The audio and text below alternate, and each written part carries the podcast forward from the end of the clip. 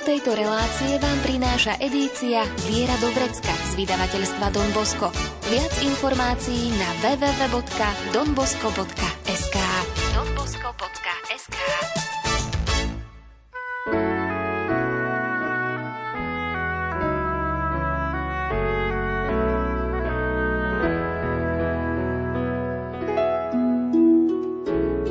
Viera do vrecka.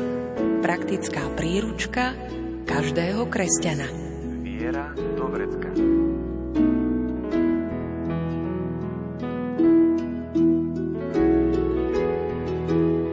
Je veľa hlasov, ktoré nám chcú určiť, kým sme, ako sa máme cítiť, čím máme byť. Pri zamýšľaní sa nad otázkou, kto som, môžeme hľadať odpovede vo svojom vnútri a množstvo inšpirácií nájdeme aj v písme. Nad spomínanou otázkou a tiež nad hodnotovými dilemami sa budeme zamýšľať s autorom brožúrky Upratané v sebe, Salesiánom, prednášajúcim v projekte Cesty zrenia, spolupracujúcim s poradenským centrom pre rodiny Family Garden a pôsobiacim v Partizánskom Donom Petrom na ňom. Príjemné počúvanie vám želajú hudobná redaktorka Diana Rauchová, majster zvuku Marek Grimovci a moderátorka Andrea Čelková.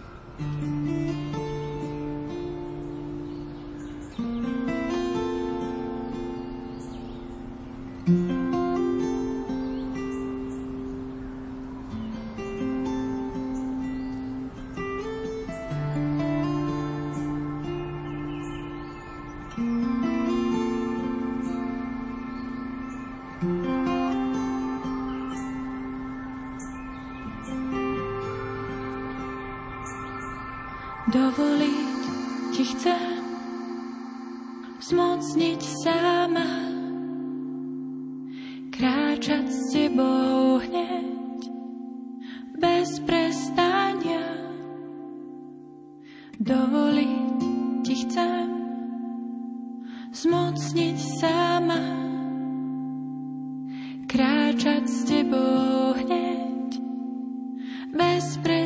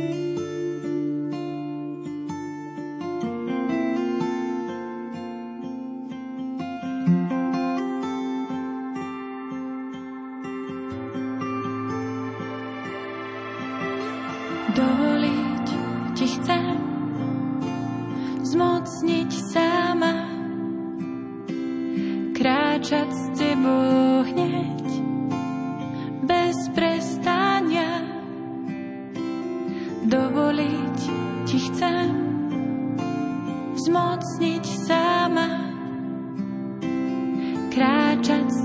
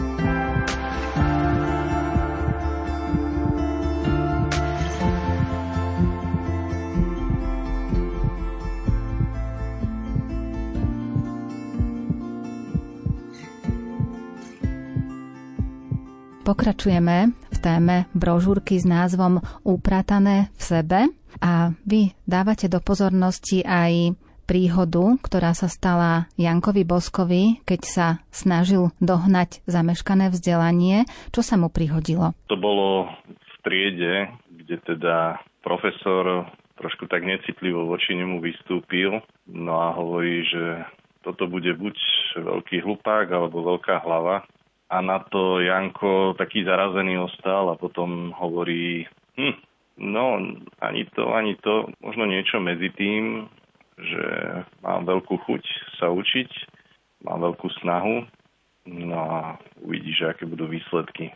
A spomínanú príhodu si Jan Bosko zaznamenal takto. V triede bol profesorom Vincenzo Cima, človek prísny, ktorý mal v triede najlepší poriadok.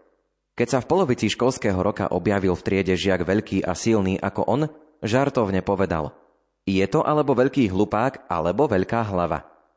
Trocha prestrašený týmto prísnym človekom som povedal Tak čo si uprostred, som chudobný mladík, ktorý má najlepšiu vôľu plniť si svoje povinnosti a napredovať v štúdiu. Tieto slová sa mu zapáčili a nezvyčajne vľúdne dodal Ak máš dobrú vôľu, si v dobrých rukách. Nenechám ťa strácať čas. Len odvahu. Ak sa stretneš s nejakými ťažkosťami, len mi to povedz, pomôžem ti. Srdečne som sa mu poďakoval. Jan Bosko zažíval aj také chvíle, keď ho ľudia ponižovali. Ako sa k tomu postavil? Áno, bolo to aj tým, že on bol naozaj z takej malej osady, pomerne boli veľmi chudobní a keď sa dostal už do tých mestečiek a väčších miest, tak niektorí sa mu smiali, že som z Beky a to teda určite nebolo pre ňoho príjemné, bola to taká trochu šikaná a musel sa s tým vysporiadať, že takým naozaj som, čo tu vlastne chcem, o čo mi tu ide a potom vlastne za tým ísť a nemal to ľahké. Aj my tak rozmýšľame sami nad sebou a možno, že aj je správne, keď uvažujeme nad tým, kým sa cítime byť. Je to tak?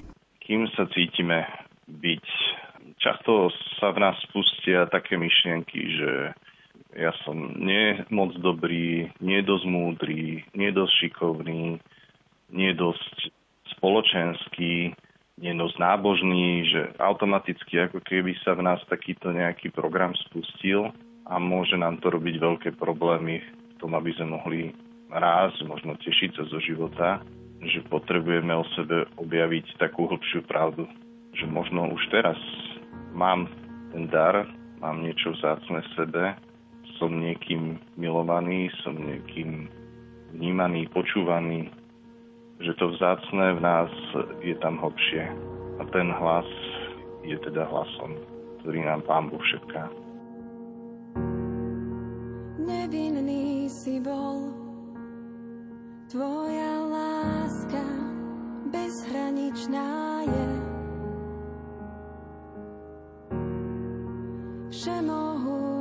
Boh, jediný, stal si sa človekom. Ježíš, Ježíš, odovzdávam ti život môj. Ježíš, Ježíš, tebe patrí len tebe patrím.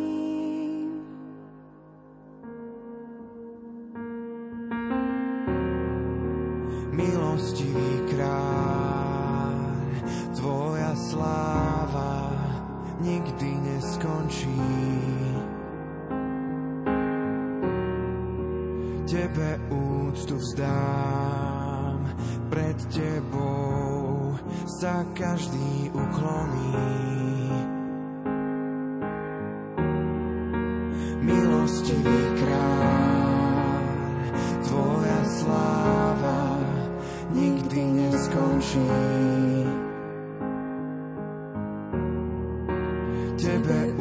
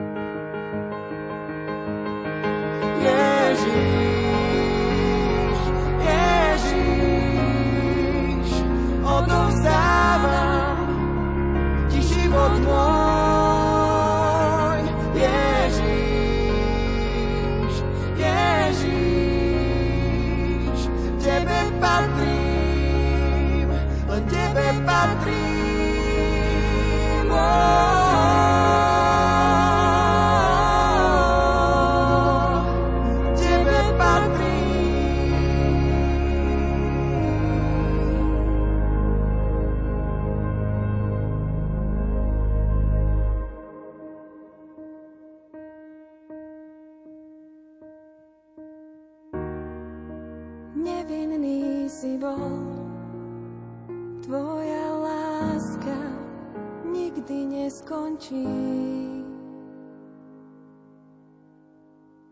Často nám dávajú do pozornosti aj nejaké vzory, už v detstve nás vedú k tomu, že mali by sme mať nejaký vzor a potom sa nám stáva aj to, že nastávajú také chvíle, keď túžime byť ako niekto druhý. Čo v takýchto momentoch? Vzory sú určite dobré, sú niečím, čo nás môže inšpirovať a čo v nás vie nabudiť aj takú vnútornú motiváciu. Dokonca by som povedal, že ja osobne si niekedy aj tak ako keby ukradnem od tých vzorov niečo, že a toto sa mi páči, to by sa ja chcel tak, že som trošku takým zlodejom v tomto.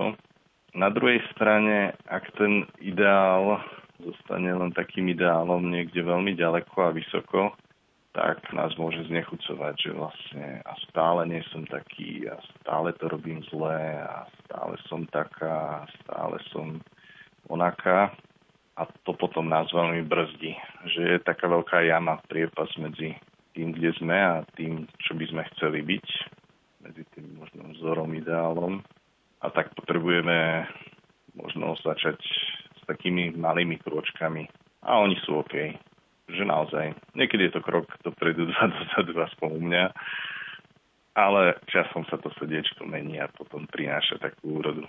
A nemali by sme zostať takí sami sebou, že by sme nemali až do takých detajlov napodobňovať tých druhých, ktorí sú aj našim tým vzorom, že si zoberieme od nich úplne všetko, čo na nich vidíme? Toto je dosť trefná otázka, lebo každý sme iný a každý sme jedinečný a je veľmi ťažké len sa prerobiť, byť nejakou takou kópiou, fotokópiou niekoho druhého a asi ani to nemá zmysel oveľa dôležitejšie je možno niečím sa inšpirovať. Asi nie úplne všetko. Niečo si vziať, niečo, čo nám možno otvára zase nové dvere aj v nás samotných, že nás to niekam posúva. Dávate v brožúrke aj cvičenie zamerané na tajomstvo bytia. Ako nám môže pomôcť také pomenovanie pravdy o tom, kým skutočne sme? Tých hlasov okolo nás, akými by sme mali byť, je veľmi veľa a veľmi rôznorodých, priam niekedy až takých protirečiacich. A preto potrebujeme možno viac počúvať to naše vlastné srdiečko a vlastne aj tam je rôzne z tých hlasov, ale ako keby čím hlbšie ideme, čím viac vnímame to najhlbšie v nás, to také práve, také nefalšované, také úplne originálne, tak tým viac vlastne vnímame, kým sme a čo vlastne potrebujeme v našom živote. A to je možno to tajomstvo, čoho sa dotýkame. A vždy to bude také niečo, čo sa odhaluje postupne a možno jak taká cibula, ktorá sa vlastne stále o takú novú vrstvu rozbaluje, odhaluje, ide hlbšie. Oh, Spirit of God, speak your peace, speak your peace. Oh, Spirit of God, speak your peace, speak your peace.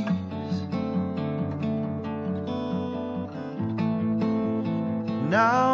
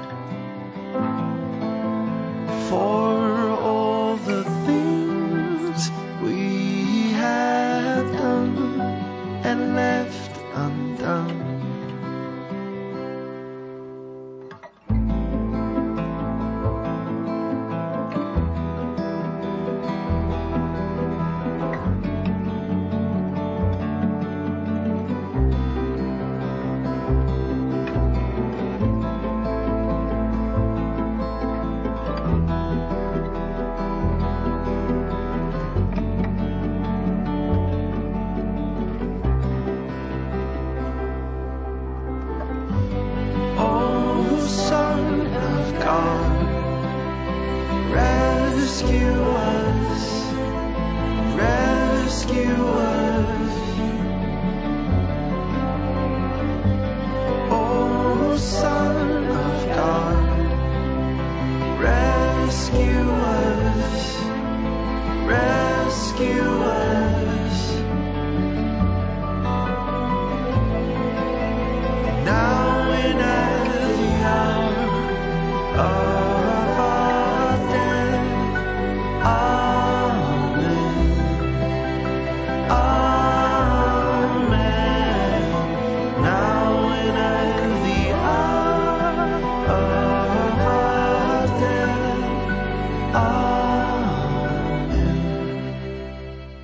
Keď sa zamýšľame nad tou otázkou, kto som, tak na prvý pohľad sa nám zdá jednoduchá táto otázka, sú to len dve slovíčka, ale odpoveď na ňu vôbec nie je až taká ľahká. Čo nám môže pri odpovedi alebo pri hľadaní odpovedí na túto otázku, kto som pomôcť? Je to otázka asi na celý život a aj ja sám často sa pýtam, tak vlastne kým som, alebo kým mám byť, alebo čo vlastne vo mne je. A aj u ľudí sa s tým stretám, že často sú zmetení, pretože možno 30-40 rokov nasledovali možno nejakú ideu, nejaký vzor, ktorý vlastne sa snažili dosiahnuť a na konci vlastne im uniká, že kým sú vlastne oni sami. A robí im to veľké, veľké problémy. Na druhej strane mne osobne veľmi pomáha ten rozmer viery a to stretnutia s Ježišom Kristom, ktorý neustále mi chce nejak tú svoju tvár ukázať, možno cez nejaké udalosti v živote, alebo možno aj cez nejaký obráz, ikonu, možno niekedy aj cez západ slnka, ktorý vlastne zjavuje kus toho stvorenia. A vtedy cítim, že aha, toto ma tak dáva dokopy, toto mi ukazuje, kým vlastne som v tom pohľade Ježiša Krista. Môžeme na túto otázku, kto som, odpovedať aj z pohľadu, že akú rolu mám vo svojom živote a aj vo vzťahu k ostatným ľuďom? Jedna z tých možností je aj uvedomiť si tú svoju rolu. Aj to môže byť oslobodzujúce, že som povedzme mamou, otcom, alebo som učiteľom, som priateľom. Aj to môže byť také niečo hovoriace o nás, ale zároveň, ak sa len s týmto stotočníme, môže to byť zase niekedy aj uzatvárajúce, uväzňujúce. Potrebujeme asi v tom takú zdravú slobodu, zdravý priestor, v ktorom sa dá dýchať. Máme sa zamýšľať aj nad tým, že čo vykonávame, aké máme talenty, schopnosti, čo robíme? Asi s týmto sa najčastejšie stotožňujeme, že sme tými, ktorí niečo robia. A aj to nám niečo môže povedať, ale tam veľmi tiež riskujeme trošku takú istú povrchnosť, že naozaj som, ja neviem, ja napríklad som nejakým dobrým kazateľom alebo spovedníkom. Áno, niečo to môže o mne hovoriť, ale zároveň, keby som len na tomto stával tú identitu, môže sa mi to veľmi ľahko aj asi zrútiť. Pri skúmaní odpovedí na tú otázku, kto som, nám môže pomôcť aj Sveté písmo? Keď zoberiem do rúk Sveté písmo, vždy na mňa nejaká tá myšlienočka skočí a niečo mi začne hovoriť do života. A naposledy som sa tak objavil v tom Petrovi, ktorý vlastne chytal ryby v noci a nič nechytil. A potom vlastne pán Ježiš pošle znovu cez deň, zatiahne na hobinu. Som sa tam tak našiel v tom, že tiež sa tak niekedy snažím, pracujem, robím, musím, lebo musím, veľa povinností. A na konci večer som taký frustrovaný, že hm, prázdny. A možno, že len to objavenie, že á, veľa som robil a vlastne som len taký človek riešný, aj to má pre mňa niekedy zmysel. Len si uvedomiť to, že nie som dokonalý a to už ma dáva do takého vzťahu s Bohom. thank you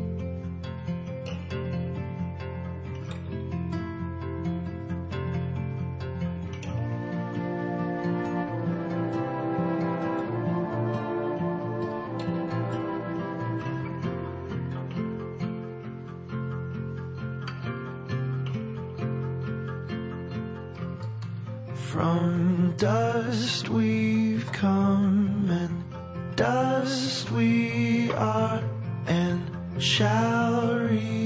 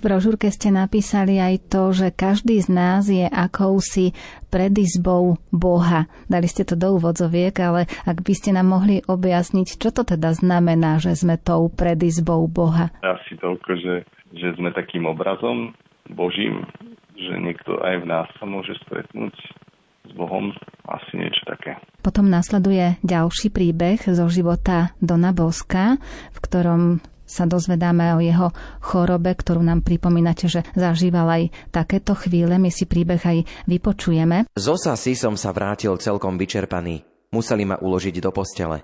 Bol som vážne chorý. Mal som zápal priedušiek, kašeľ a vysokú horúčku. Po týždni som bol medzi životom a smrťou. Prijal som sveté príjmanie ako viatikum a pomazanie chorých. Bol som pripravený umrieť. Bolo mi ľúto opustiť svojich chlapcov, ale bol som spokojný, že som dal oratóriu stabilnú formu a takže môžem umrieť. Keď sa rozšírilo, že moja choroba je vážna, chlapcov zachvátil veľký žiaľ a neuveriteľný zármutok. Pred dvere izby, kde som ležal, každú chvíľu prichádzali skupiny chlapcov. Plakali a vypitovali sa, ako sa mám. Nechceli odísť, čakali na lepšiu správu. Počul som, ako sa na mňa vypitujú ošetrovateľa a to ma dojímalo. Boh ich vypočul. Bolo to raz v sobotu večer. Lekári mali poradu a vyslovili sa, že táto noc bude poslednou nocou v mojom živote. Bol som o tom presvedčený aj ja, lebo sily ma celkom opustili a stále som chrlil krv. Neskoro v noci prišli na mňa také strašné driemoty, že som zaspal. Keď som sa prebudil, bol som mimo nebezpečenstva. Lekári Bota a Kafaso ma ráno navštívili a povedali mi, aby som sa šiel poďakovať pane Márii za milosť uzdravenia – táto správa vyvolala u chlapcov ohromnú radosť. Ale neverili tomu, kým ma nevideli. Po niekoľkých dňoch ma skutočne videli. Opierajúc sa o palicu, som prišiel do oratória. Prijali ma so spevom, s plačom a s dojatím, ktoré si je ľahšie predstaviť ako opísať. Zaspievali Bohu pieseň na poďakovanie a privolávali mi značením na slávu. Ak by ste nám mohli vysvetliť, čo objavil Don Bosco, keď sa vyliečil z choroby? Toto je jeden z najsilnejších momentov pre mňa zo života Domboska, kedy ochorie a chlapci sa za ňo modlia, dokonca sa postia, robia rôzne obety, snažia sa ho navštíviť, nejakým spôsobom sa k nemu dostať. No a on vlastne po istej takej agónii predsa len sa z toho dostane, sa vylieči a vtedy si hovorí, že a tak teraz táto skúsenosť takej až blízkej smrti ma priviedla k tomu, že, že ja sa naozaj chcem venovať týmto chlapcom. Že im bude patriť celé moje srdce. A bola to teda veľmi silná skúsenosť, ktorá potom viedla počas celého života. Tak ako aj Don Bosko objavil to, čo je v živote naozaj vzácne, tak je to aj pre nás dobré, keď spoznáme alebo keď si určíme, čo je v tých našich životoch také vzácne? Ja som počul takú myšlienku, že kto nebol chorý, tak ešte nebol nikdy ani skutočne zdravý.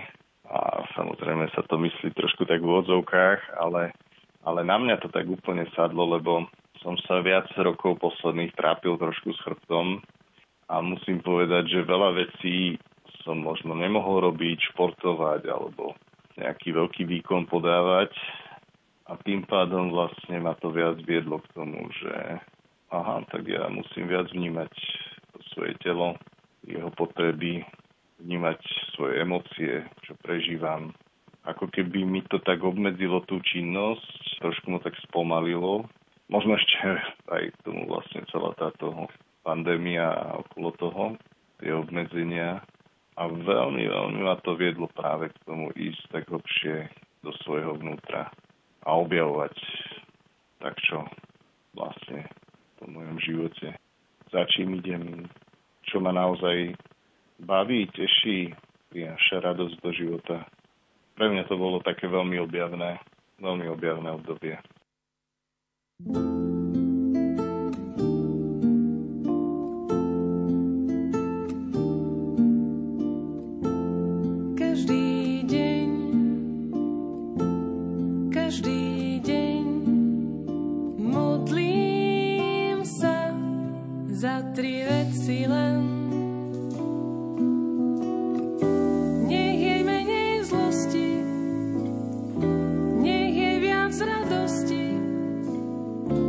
it's good.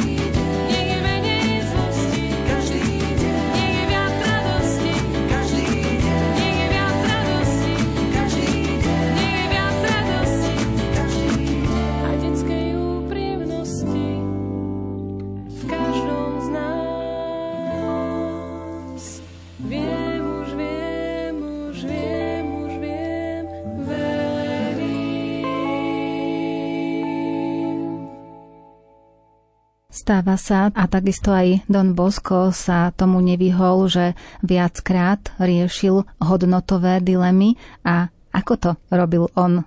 Ako riešil tie hodnotové dilemy Don Bosco?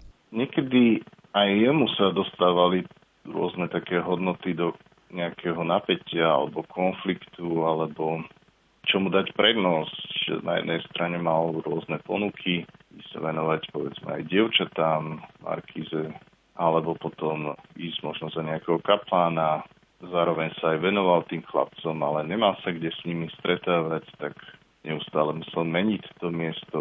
A kde prišli, tak robili krík, možno podúpali nejakú trávu, niečo zničili, potom sa na nich stiažovali, museli sa znovu niekde presunúť s chlapcami. Čiže boli tu rôzne tie hodnoty, možno hodnota tej starostlivosti o tých chlapcov, hodnota možno vzťahu so spoločnosťou, aby ich nejakým spôsobom prijali, aby možno ten krík im nerobil také problémy. Ale zároveň Domosko a tieto udalosti, že ho vyštrngávali, postupne sa mu upratovali a nachádzali si také svoje miesto. A takisto aj vlastne to oratórium, ktoré založil, tak si našlo svoje miesto potom na Valdoku, kúpil tú Pinardio kôľňu. Tiež to vyzeralo, že to je úplne to posledné miesto, kde by to mohlo byť, pretože to bola úplne stará, rozpadávajúca sa šopa. A nakoniec sa stalo zárodkom veľkého diela, že postupne tam bola kaponka, potom kostol a nakoniec dokonca bazilika. No, asi, asi ten život upratuje veľa v nás, aj tie hodnoty a aj nás učí tým hodnotám. Ak by sme si mali tak premyslieť alebo pouvažovať nad tým, že kedy sa skutočne učíme tým hodnotám, v ktorých okamihoch sa to stáva? Jedno z tých cvičení a asi také najprovokatívnejšie v tej brožúrke je práve na hodnoty, pretože najprv si tam má človek nejak napísať hodnoty, ktoré sa učil od rodičov alebo možno na nejakých stredkách alebo v škole a zároveň ich potom má nejakým spôsobom roztrhať alebo zahodiť, pretože som chcel dosiahnuť práve ten efekt toho, že a teraz čo z toho tebe zostane? Na ktoré hodnoty vlastne si skutočne citlivý? A to môže byť rôzne, že spravodlivosť alebo pravdovravnosť, teda úprimnosť, potom hodnoty rodiny alebo priateľstva, že tie hodnoty môžu byť veľmi rôzne a že vlastne sám si uvedomujem, že veľa vecí mám len v hlave, možno naučených, ale že keby som to naozaj tak roztrhal a odhodil, na ktoré hodnoty vlastne som citlivý, že čo mi z toho vlastne tak vyjde. A naozaj tak vychádzajú potom aj zo mňa tie možno veci, na ktoré som citlivý a ktoré vlastne potrebujem si možno chrániť, budovať, možno na nich stavať.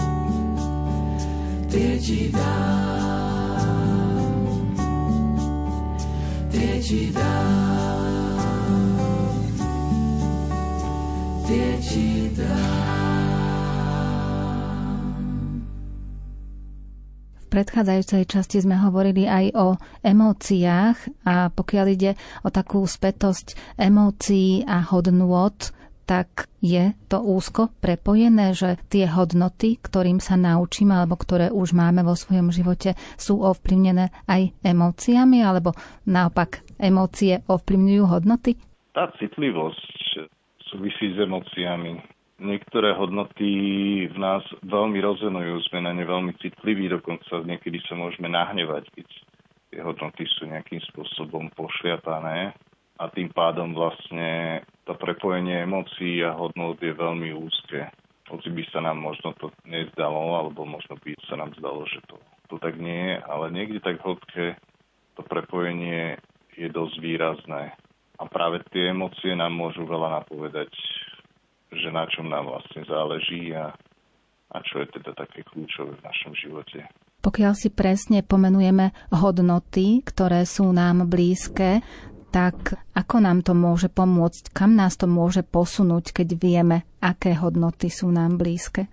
Niekedy sa môže stať, že dlhodobo, povedzme, venujeme čas práci a pracovným povinnostiam, možno zarábaniu peňazí a na druhej strane by sme viac chceli mať času s rodinou, alebo tá rodina je pre nás takou veľkou hodnotou a môže sa nám to teda byť. A potrebujeme nájsť nejakú takú väčšiu rovnováhu v tom a nájsť nejakú cestu, aby sme naozaj, keď už povedzme nie časovo, ale aspoň takou kvalitou času viac venovali tej rodine. Môže nám to ukazovať práve takéto si prázdna vákua, ktoré potrebujeme doladiť tú takú nerovnováhu. V tom cvičení, ktoré ste už aj spomenuli, ktoré je zamerané na hodnoty a priority, dávate takú radu, že ako postupovať, keď máme pomenovať hodnoty, ktorým nás naučil život alebo nás naučila mama a máme si aj spísať tie hodnoty, o ktoré išlo a potom, keď ich spíšeme, tak dávate takú radu, že tieto hodnoty treba roztrhať. To znamená, že sme sa naučili niečomu zlému?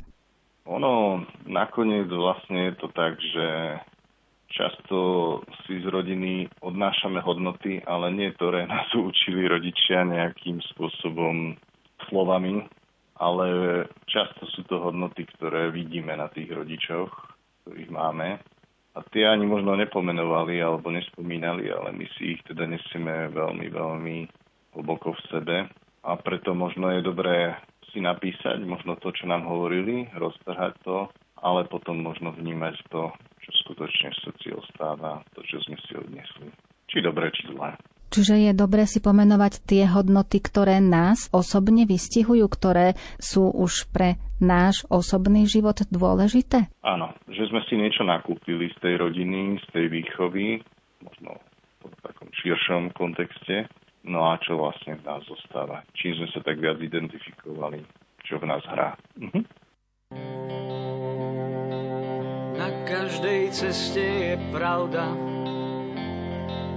no na tej istej aj lož. Čo zdá sa byť otupené, to môže raniť jak nôž. Na každej tvári je úsmev, no na nej aj slza je. Čo zdá sa byť usmievavé, skoro more zaleje.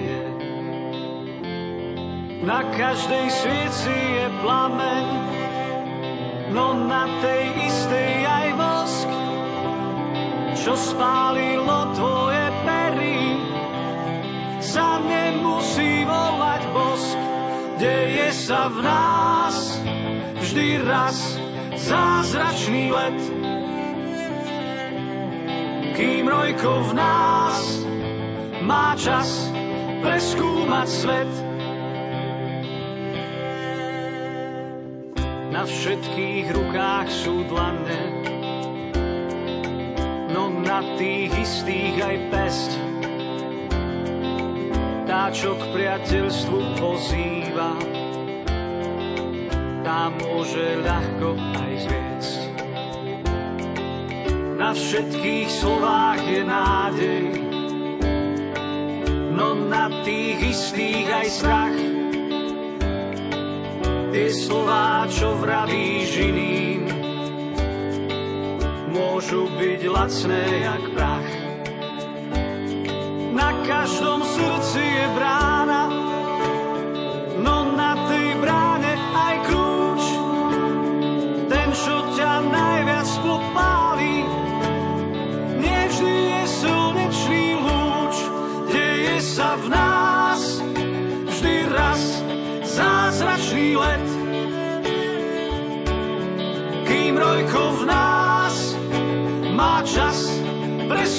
Preskúmať svet.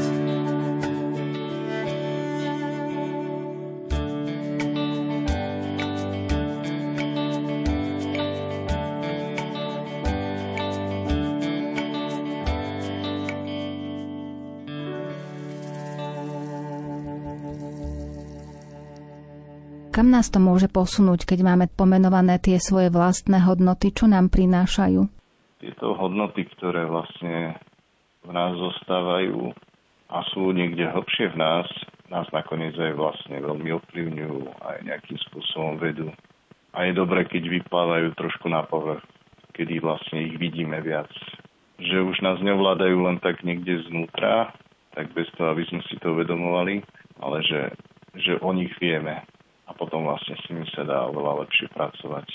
Vieme naozaj, kam nás vedú, čo od nás chcú a možno ich tak aj lepšie vniesť do tej reality okolo nás. A čo znamená, keď si urobíme jasno vo svojich hodnotách, keď vieme presne, ktoré hodnoty nás vystihujú, keď si to pomenujeme a jednoducho už vieme, že máme taký jasný prehľad o tých svojich vlastných hodnotách?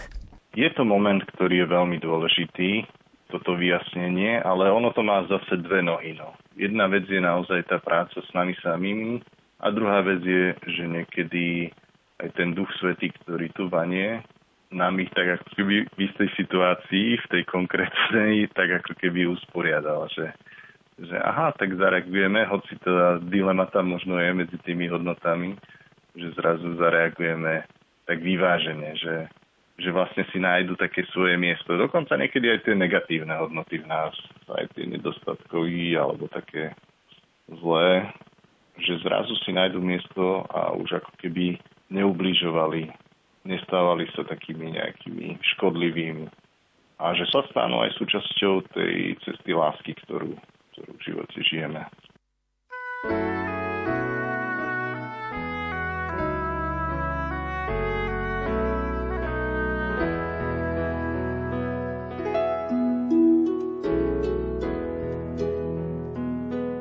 Nad otázkou Kto som a tiež nad hodnotovými dilemami sme sa zamýšľali s autorom brožúrky Upratané v sebe, Salesiánom, prednášajúcim v projekte Cesty zrenia, spolupracujúcim s poradenským centrom pre rodiny Family Garden a pôsobiacim v Partizánskom Donom Petrom na ňom. Aj dnes máme pre vás súťažnú otázku. Čo máme urobiť so zápiskami hodnôt, ktorým nás chcel naučiť niekto druhý? Vaše odpovede čakáme v písomnej podobe.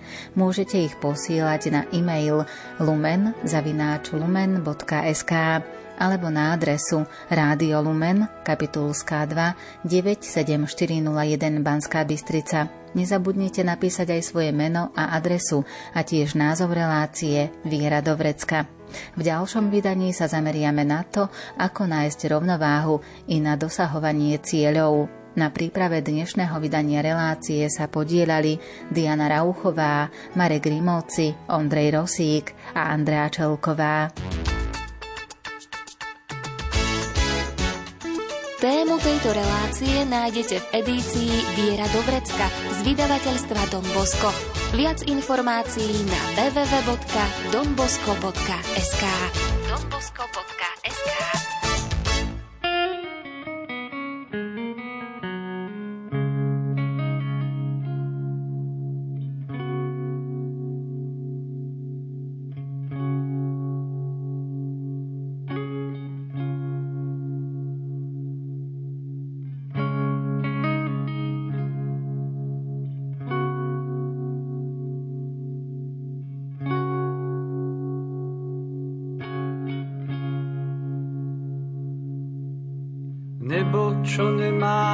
kvety a nemá šediny, používa vety, čo menia dejiny.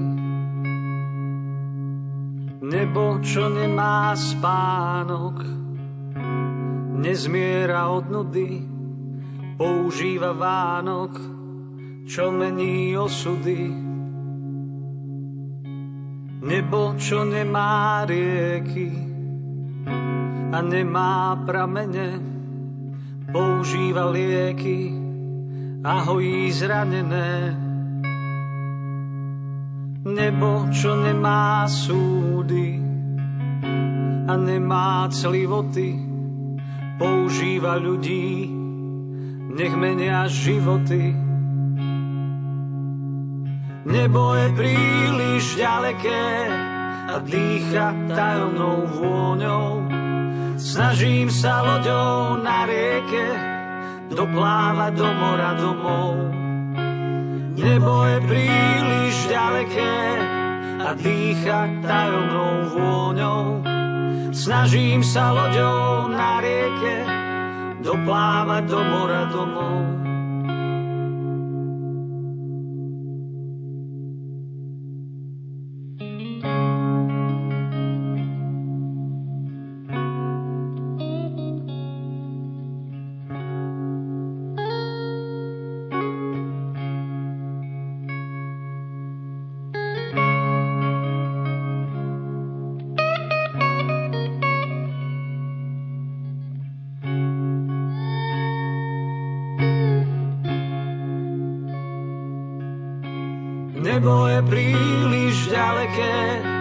A dýcha tajomnou vôňou.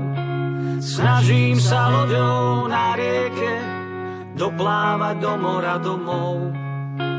Nebo je príliš ďaleké a dýcha tajomnou vôňou. Snažím sa loďou na rieke doplávať do mora domov.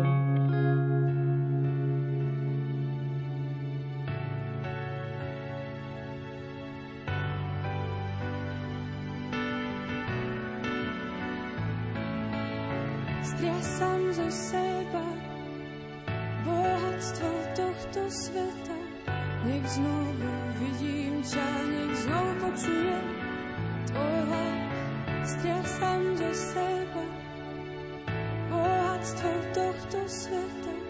Nech znovu vidím ťa, nech znovu počujem tvoj hlas.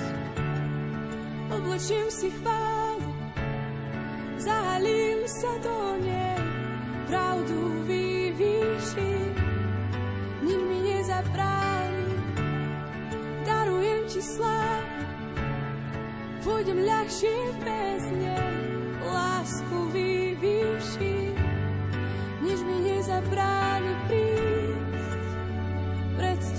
stáť. Oblečiem si chválu